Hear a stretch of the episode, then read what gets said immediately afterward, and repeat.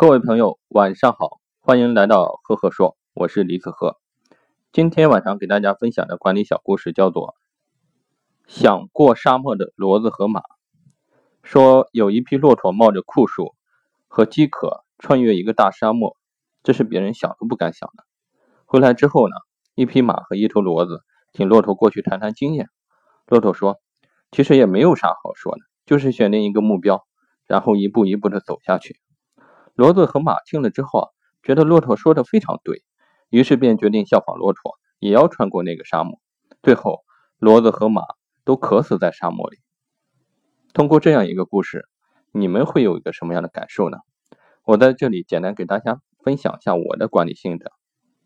这个可以放到我们企业的战略里面，说明一个什么问题？战略不可复制，企业战略的制定必须立足于自身所处的环境。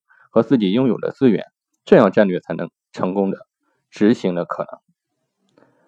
接下来呢，就是我会再给大家分享一个故事，因为明天是周五，我要出差去一趟青岛，所以说的话，稍后再给大家分享一个。这个故事就到这里，谢谢。